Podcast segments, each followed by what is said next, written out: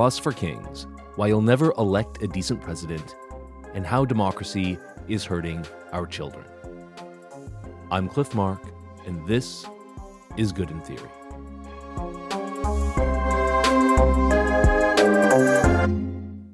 The Philosopher Kings are Socrates' ideal political leaders. They're not just nerds who love to study all the time, they're brave, virtuous, good looking warriors who love to study all the time. And the big question is where do we find them and how can we recruit them? Hereditary monarchy isn't going to work because that's just a lottery, and whatever slides out of the royal chute, you're stuck with for a generation. But democracy should be better because we get to choose. In principle, we could scour the entire realm for the smartest, most capable people with the most integrity and put them in the driver's seat. And in modern democracies, where we have tens or even hundreds of millions of citizens to choose from, you'd think that every leader would be a glittering paragon of competence and virtue. And yet, for some reason, when I search my own memory of Democratic leaders, I find that the glittering paragons are outnumbered by the mediocre, the corrupt, the dull. It doesn't seem to me like we're sending our best. Why not? Where are our philosopher kings? Socrates has an answer. He says it's not just bad luck or a corrupt party system or the media. He says that it's the very structure of democratic society that prevents the best people from coming into power. And what's worse, it also prevents the vast majority of us from ever becoming good in the first place. When we left off last time, Glaucon was pressing Socrates to explain how his insane family policy would even be possible. And then Socrates swerved off onto a tangent about how the city would wage war and how it would do foreign policy. And that is where we're going to pick up the conversation now.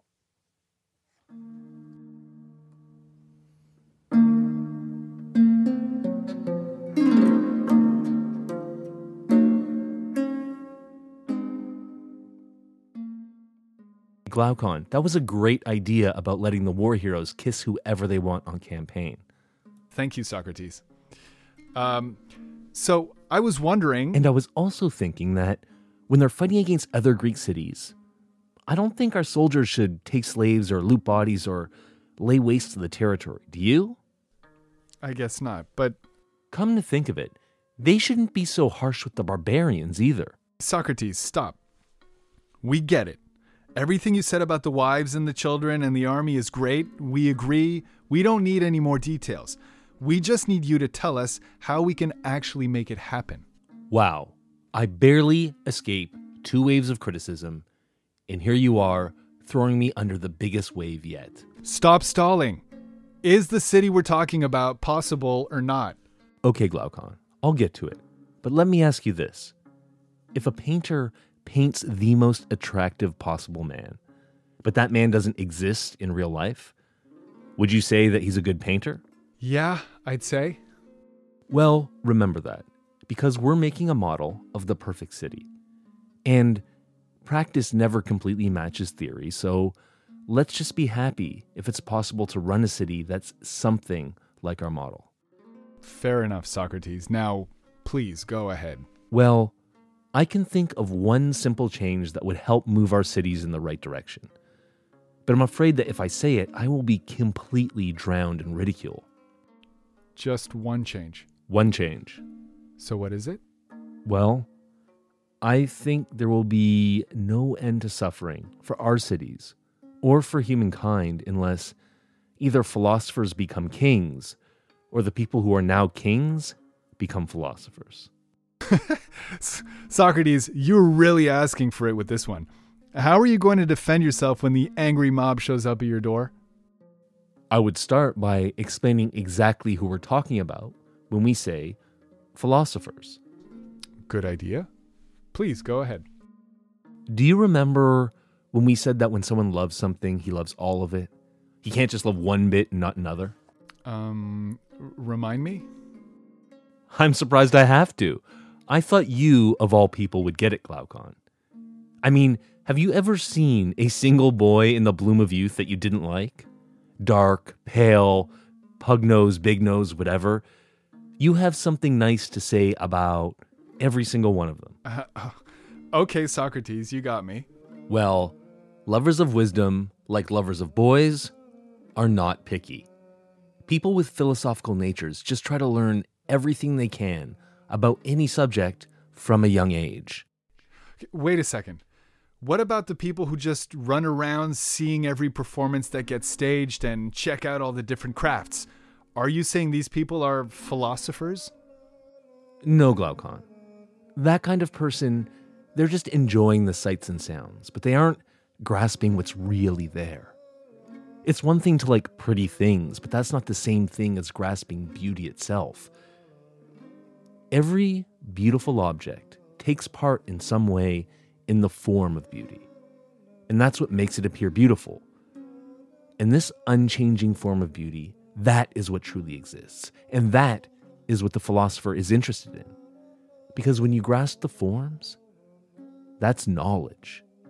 Everything else is just like your opinion, man. Uh, how do you mean? Let me put it this way if something doesn't exist at all, can we know anything about it? No? Right. And so, when it comes to things that don't exist, we're necessarily ignorant. But on the other hand, these unchanging forms, they are what truly exists. So these we can have knowledge of. Okay. And everything else rolls around in the middle. I'm talking about the things that change and appear differently at different times. We all know that big objects, given the right circumstances, can appear small. Beautiful things sometimes seem ugly. Even our ideas about what beauty is change all the time. And the things that we praise as just sometimes appear unjust. You're saying that we can't really have knowledge of anything that changes or ever looks different? Or isn't an eternal form? That's right, Glaucon. But we can have opinions and beliefs about them. Opinion is more clear than ignorance, but it's still not knowledge.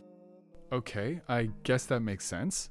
Now, what I'm saying is that when we use the word philosopher, we're talking about the people who love knowledge, not just opinion.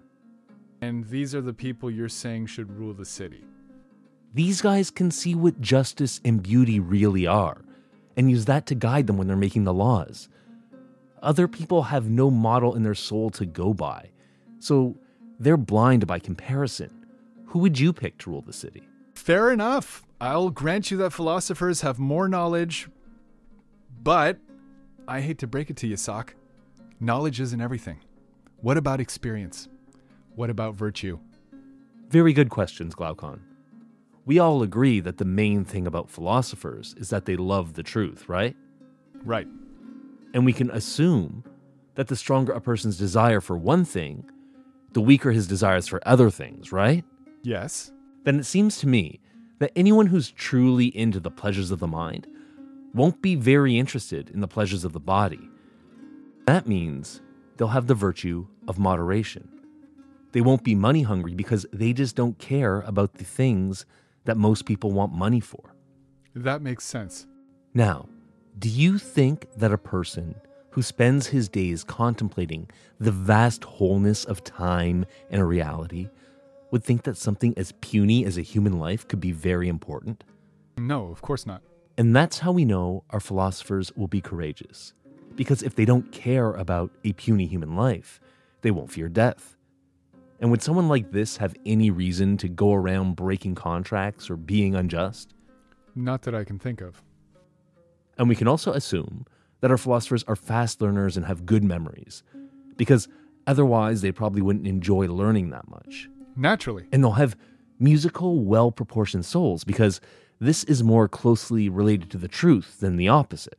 Of course they will. Then we agree that philosophers are necessarily wise and courageous and just and moderate and magnificent and charming? Absolutely. Well, isn't this the kind of person that you want running our city? Who else could we pick?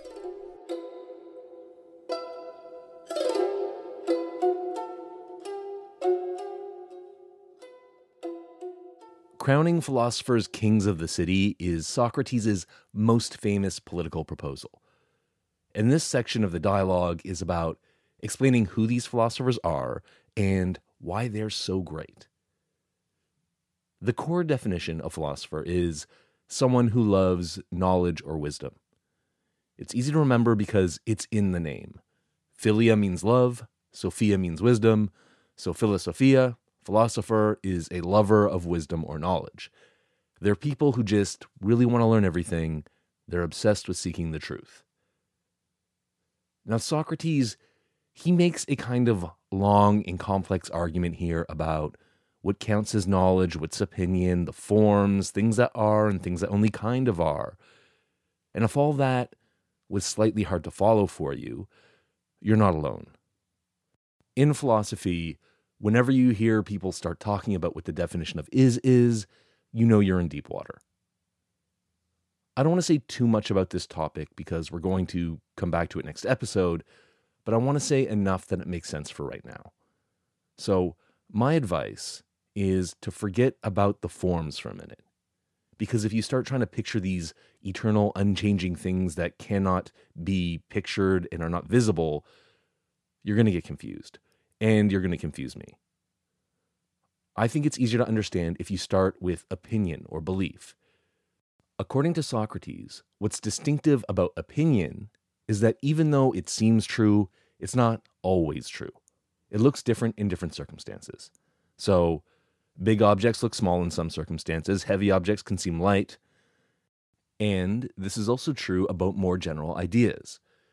Remember in Book One, where everyone had a different idea of justice, and then Socrates would ask a few questions, and all of a sudden these ideas would seem contradictory or wrong.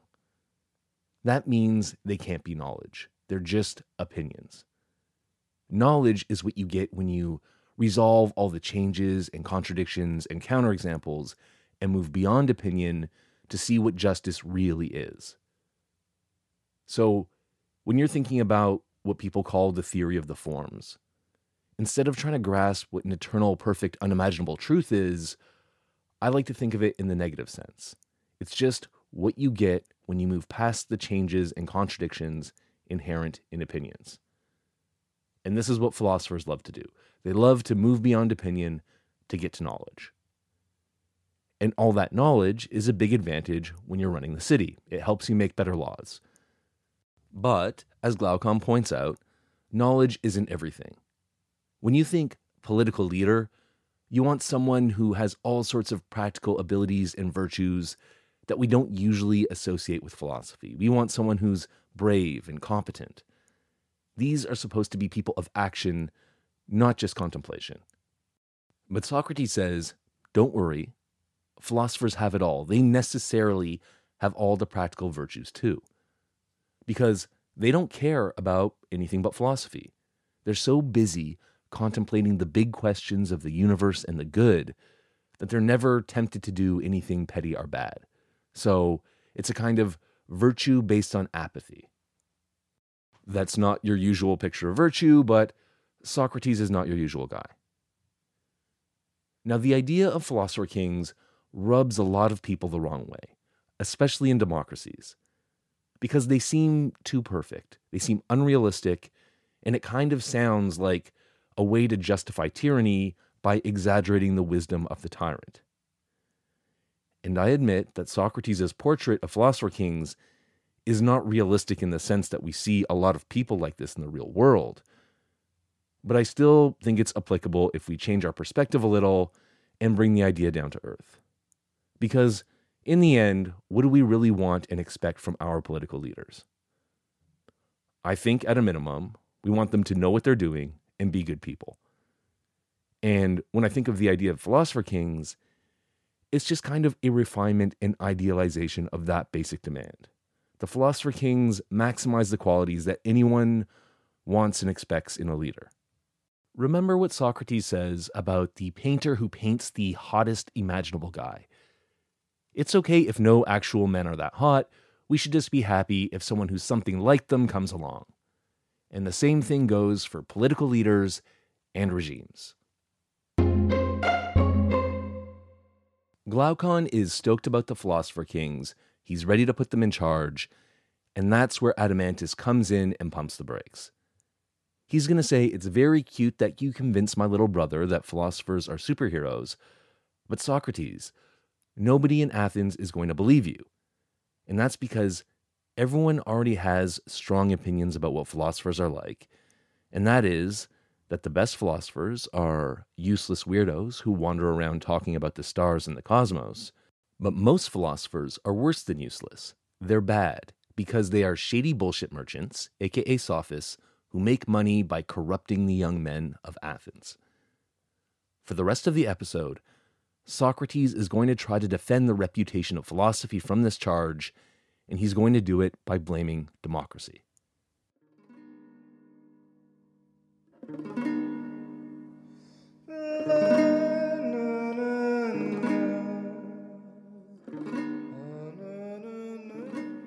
Hold on, Socrates. You know what people are going to say, don't you? What's that? The same thing they always say that you lead them along question by question, and that even though every step seems logical, you somehow always lead them to a ridiculous conclusion. But they're not convinced, Socrates. They just feel like you're trapping them with words. And am I doing that right now? Socrates, you've painted a really nice picture of philosophers. But everyone will say that they know what philosophers are really like, which is that a few of them are just useless, but most of them are actively bad. And do you believe that, Adeimantus? I don't know, Socrates. That's why I'm asking. Well, I think it's true. What? You do? Then why do you want to put philosophers in charge of the city? Well, to answer that, we'll need an analogy. Of course we will. Imagine a ship, Adeimantus. And the owner of the ship is bigger and stronger than everyone else on board. And I suppose he's a genius who understands sailing and justice and everything else? No, actually. The owner is short sighted, a bit deaf, and he doesn't know the first thing about sailing. But he's the owner and he's the strongest, so he gets to choose who pilots the ship. Who does he choose? Well, of course, all the sailors on the ship want to be captain. So they gather around the owner and they start persuading him and flattering him and doing everything they can to get control of the tiller. And these guys are ruthless. They're fighting with each other and throwing each other overboard if someone gets ahead of them. And eventually, some of the sailors get the owner drunk or they give him a drug and they take over the ship. And from then on, they just help themselves to all the supplies and they're feasting and getting drunk every night. Well, at least they know how to sail. That's where you're wrong, Adeimantus. None of these sailors has ever bothered to learn about how to properly pilot a ship. They think that navigation is just a talent that you're born with. And if anyone ever suggests otherwise, they're ready to cut them to pieces.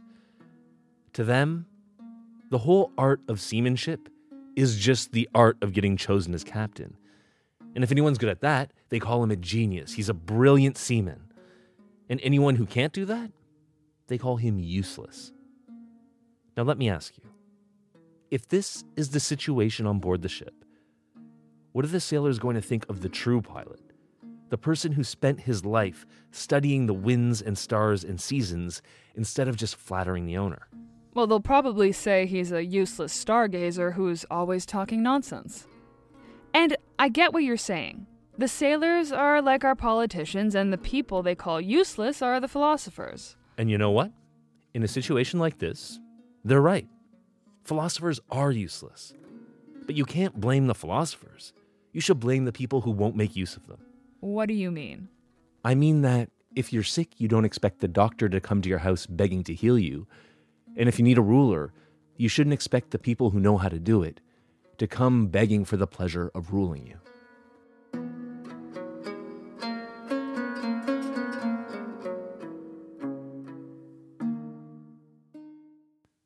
This conversation with Adeimantus, Socrates is defending the reputation of philosophy, but he's also telling us something about how democracy works. He's saying, yeah, philosophers are useless, but don't blame the philosophers. Blame democracy for not making use of them. That's what the analogy of the ship is all about. Ideally, on a ship, you want a captain who understands navigation. But if you let the big dumb owner decide, aka the people, you're never going to get one because it sets up a perverse incentive structure. The owner isn't very perceptive, doesn't know anything about sailing. And that means even if he's got good intentions, he's going to have a hard time telling a real expert navigator from a charlatan. And that opens up incentives to manipulate him. So all the ambitious sailors, they start lying to the captain, trying to control him, and fighting with each other to get control of the ship. And this struggle with each other for power completely absorbs them. They can't look beyond that to what would truly be good for everyone, which is knowing how to pilot a ship.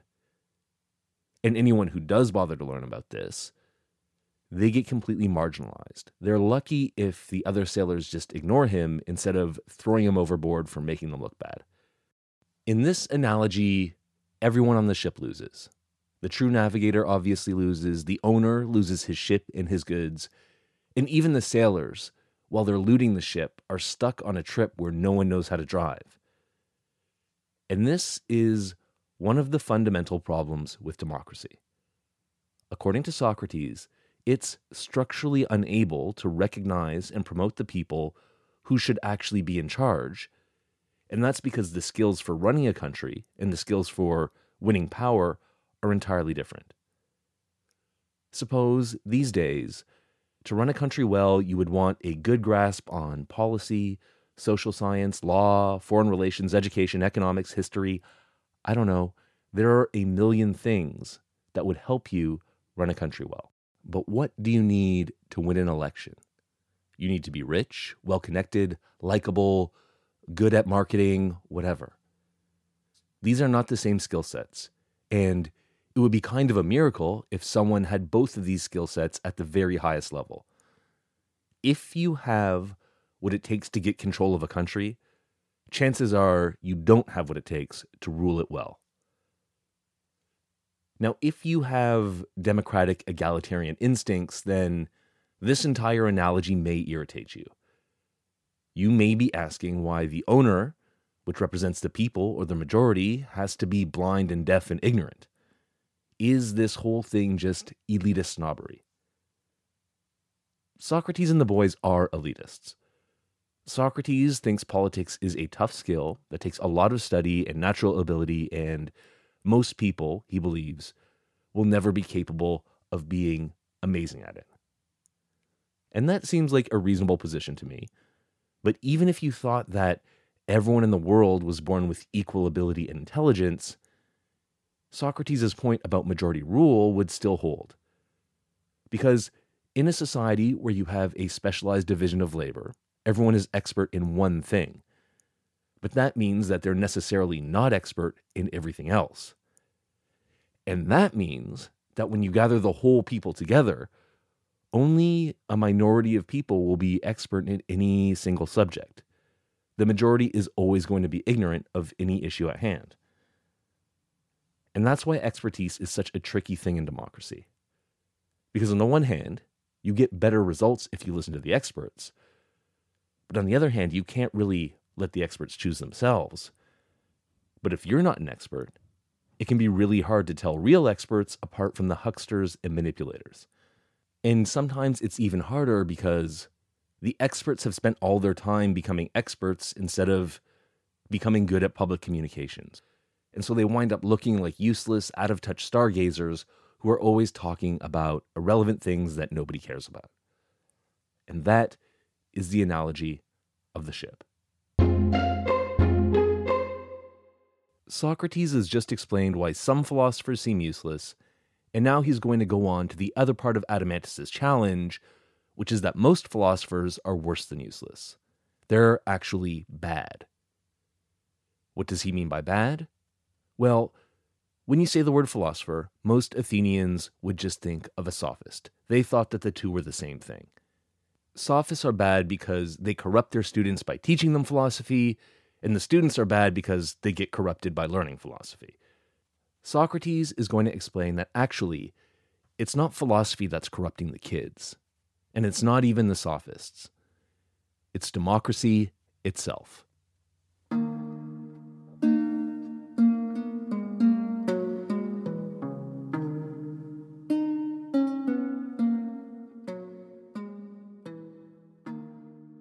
Good point, Socrates. But what if people say that the real problem isn't that there are a few useless philosophers running around, it's that the majority of people who get involved in philosophy are downright bad? I'd say they're right about that too. Let me explain why. If you put any living creature in the right environment, it'll thrive. But if you put it in an environment that's not meant for it, it'll turn out very badly. And this includes human beings. With the right rearing and education, a philosophical soul is capable of anything. But when they get a bad education, these strong souls do the most harm. Agreed. So are you saying they're being corrupted by their teachers? Yes, but not how most people think. Most people blame the sophists for corrupting the youth, but I don't think they do much harm. It's actually the ones who blame the sophists that are the biggest sophist of all. The people can turn men and women and children into anything they like. What are you talking about, Socrates? The people is a sophist? Yes, whenever it gathers in the assembly, or in the courts, or theater, or in the armies, anywhere there's a big crowd cheering and booing, and the racket of praise and blame is echoing off the stones. What young heart won't be carried away until he agrees with everything the crowd says? And that's not to mention that this same crowd also likes to exile or execute anyone who disagrees with it. True enough. When you put it that way, I don't see how anyone could get away with going against the majority. Interesting you should say that, because that brings up another point about these so called sophists. What's that? They're not bringing in any new ideas of their own. They're just listening to the crowd and then selling its own opinions back to it. The way I see it, the sophist is like a beast tamer. He's lived with this giant beast and studied it. He understands the noises it makes and he's learned what makes it angry and calm. And this is what he calls wisdom. Whatever makes the beast happy, the sophist calls good and noble. Whatever upsets the beast is bad. I can't believe that these people get hired as teachers. They're just pandering to the masses. You see the same thing in painting and music and politics and everything. I know, but don't get me wrong. I can understand trying to please a crowd. Sometimes that's just necessary. But when these people start arguing that the popular things that they're making are actually good, It's ridiculous. The majority just can't understand what good really is. They're incapable of being philosophical. I agree. And if the crowd and the sophists are against philosophy, what hope is there for a philosopher? Not much, I'd say. It gets worse. Imagine someone who's born with all the gifts, everything that a person would need to become the kind of philosopher we're talking about a sharp mind, courage, a real magnificent soul. And let's also imagine that this person is tall and handsome and comes from a rich and well connected family. He has everything. What do you think happens to a boy like that? Well, if anyone has a chance of making it, it he does. Well, Adeimantus, that's where I disagree. You may be surprised to hear that all of the qualities that should make someone into a great philosopher actually make them even more vulnerable to corruption in a bad environment. How so? Don't you think that a boy like that would stand out? Don't you think his family and everyone else around him will just start flattering him from the day he's born and telling him he can do anything, just hoping to get him on their side? Of course they will. And he'll get all puffed up and start thinking he's ready to rule the world. Very likely he will. And if, by some miracle, you convince this boy that if he really wants to be as wise as everyone says he is, he has to buckle down and devote himself to philosophy, what do you think his family and so called friends would do then? They'll probably tell him not to waste his time? Tell him? I think they would do more than that. I think they do everything in their power to keep him away from philosophy, and that includes using conspiracies and even public trials to go after the person who's trying to turn him to philosophy. Uh, that's oddly specific. Um, but is this what you meant when you said that the things that seem like advantages can help corrupt people? Exactly. It's how the best natures get ruined and wind up doing great harm to the city instead of good. Well, if all the best people are stolen away from philosophy, who's left? Who's left are the ones who are giving philosophy a bad name. Inferior men with common opinions who are just trying to get a little prestige from philosophy. The only worthwhile people in the game are in it by lucky coincidence. Like if a young aristocrat had his career interrupted by exile, or if his bad health stops him from going into politics. Or if, like me, they have a divine sign. So there are a few who see how good philosophy can be. Yes, a few. And these people can also see that the many and politics are completely insane. But they don't have any allies. What can they do? A philosopher in a city is like a man in a den of wild beasts. He can't do anything to stop them without being torn apart himself. And the most he can hope for is just to keep his head down and make it through life without getting involved in the terrible things going on around him. Well, that's not bad under the circumstances. It's not bad, but imagine what he could do in the right environment. If he was in a political regime fit for a philosopher. And what kind of regime is that? None of them. At least none that exist. That's why philosophical natures always end up twisted and transformed. They're like exotic plants away from their native land. Well, what about the regime that we've been talking about tonight? Is that one fit for philosophers? I think so. I hope so. Don't you?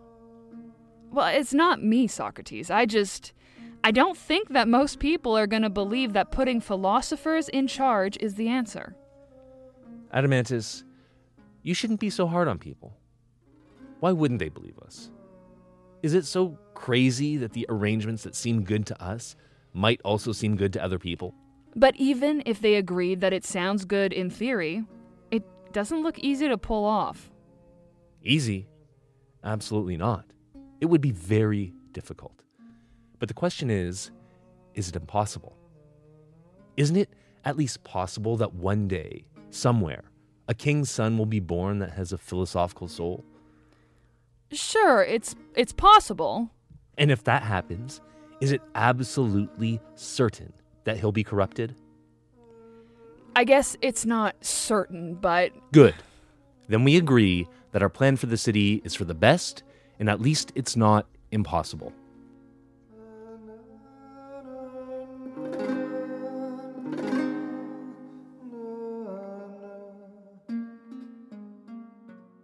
In this section, Socrates is responding to all the haters who complain that philosophers corrupt the youth. He says, if you don't like how your kids turned out, don't blame their teachers. Take a look in the mirror. Because the biggest sophist of all, the teacher who shapes everyone in the city into anything it wants, is the people itself, the majority, the crowd, public opinion. And he paints this really evocative image of a crowd cheering and jeering, and the sound is echoing off the stones, and all the force of public opinion is being experienced in a direct physical way. And he talks about how the crowd will even exile or execute anyone who resists it. And one of the interesting parts to me is how he names specific contexts where this happens in Athens the assembly, the courts, the armies, the theater, all the places where citizens would gather and participate in a common activity.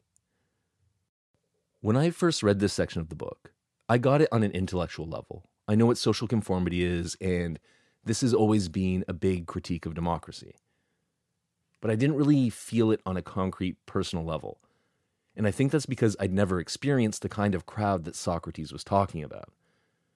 Because in most countries today, we don't have massive popular assemblies, our courtrooms and theaters are quiet, most of us aren't in the army, and the crowds that we do have, like at concerts or sporting events, are structured differently in a way that I think is important.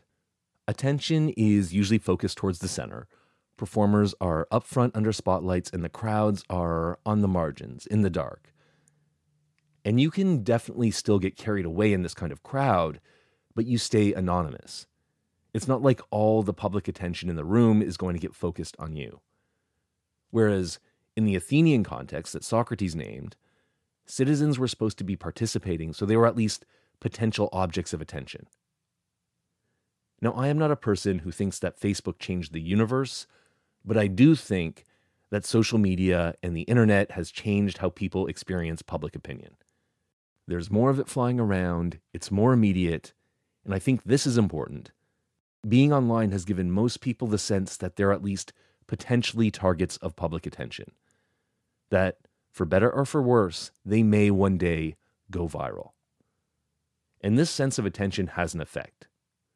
I think for a lot of people, public opinion has started to feel more like the echoing clamor of blame and praise that Socrates talks about in this part of the dialogue. And I think that he would predict that if you spend enough time online watching where the likes and the faves pile up and who becomes a star and who gets centered out for blame and humiliation, you'll start thinking like the crowd and acting like the crowd, and it would be a miracle if you retained any mind of your own. Socrates' big point here is that if you have a problem with how the kids turned out these days, don't go looking for individuals that corrupted them. Look at society as a whole, because it's us as a collective body that sets the example that each individual learns to follow. But what about the sophists? What about the individuals that everyone blames? In our time, the equivalent to sophists wouldn't be school teachers. There would be slightly more marginal figures who are not promoting the exact traditional ideology and morality. They'd be the kind of people that other people would look at as kind of dangerous intellectuals or bad influences. And one of my favorite examples was just a couple of years ago when it seemed like the entire media was crapping its pants because they thought that Jordan Peterson, who's a self help psychology guy who wrote a book about standing up straight and cleaning your room, they thought that he was converting the young men of America to a white supremacist patriarchal ideology or something like that. Socrates is saying these people are not Pied Pipers. They're beast tamers, and they might be torn apart the second they do something that the beast doesn't like. The real problem in a democracy is the authority of public opinion. That turns all of us into dull conformists and it purges the few of us who resist. Once he establishes that general point, Socrates gets down to the more personal mechanisms of corruption in democracy. He asks us to imagine what happens to the kids who are born with all the talents and abilities and advantages that should let them become philosopher kings. And his answer is that everyone around these kids will flatter them and use them for their own purposes, and go after anyone who tries to show the gifted youth the light of philosophy. And there's a personal angle here for Socrates. He had a lot of students who dabbled in philosophy when they were young and then quit to enter politics or the real world or whatever you want to call it. And the big example, of course, is Alcibiades, the golden boy who Socrates loved and who everyone in Athens loved, and who had this incredible, glittering political career, but then broke bad, betrayed Athens, and totally messed up the city. And if it wasn't heartbreaking enough for Socrates to watch his favorite students turn bad, he also got blamed for corrupting them and then eventually was executed for it. Socrates keeps coming back to the metaphor of a plant and its environment. Existing cities, especially democracies like Athens, are bad environments that twist and change the natures of the best seeds and make them turn out badly. What about our democracies? What do we do with our talented youth? I personally have spent a lot of time in fairly high end universities, which are the endpoints of the system that we have for identifying and training young people. So I can tell you where I've seen them go. A lot of them go into finance, a lot of them go into consulting, or even to work for big tech firms. And this is especially true at the top end of universities. And a lot of them also go into the professions med school if they were mathy, and law school if they were wordsy. And in my last year of teaching in university, I had a group of very high achieving university students Shout out to the Ethics Society and Law program at Trinity at U of T. There was one week at the end of the year that I will never forget when at least four separate students turned up at my office hours within a week and asked me the exact same question. Some variation of Do I have to go to law school? Is there anything else I can do? And these were all really bright students who, in my opinion, would be able to succeed in any of the normal options open to people. And I'm not saying that law school is a bad life choice. I'm saying that these students were obviously not dying to be lawyers. It sounded to me like they were asking what they should do if they wanted to keep on learning about philosophy and ethics and politics and whatever else they were studying, but also could have a reasonable expectation of joining the middle class. And I didn't have much of an answer for them, and that really bummed me out. And I think it would have bummed Socrates out too, because it strikes me that even today, people who have a philosophical nature still face the same dilemma that Socrates' own students did. They have to choose between pursuing a life of worldly success, joining the hurly burly competition in the democratic economy, basically becoming a sailor from the ship analogy, or they can stick with learning and become a useless stargazer, marginalized and despised by the rest of society. And that choice will turn most people with any promise away from philosophy. And it also means that anyone who decides to study philosophy or English lit or art history or any knowledge for knowledge's sake kind of degree is going to get asked, What are you going to do with that?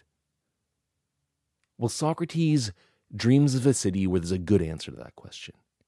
He wants a city that takes philosophical natures, cultivates them to their full potential of wisdom and virtue, honors them, and then uses their talents for the good of the whole city. But how do you do that? How do you make a philosopher king? How do you turn the most promising young people away from the obvious rewards of wealth and power towards the much less obvious rewards of a lifetime of study. All that next time.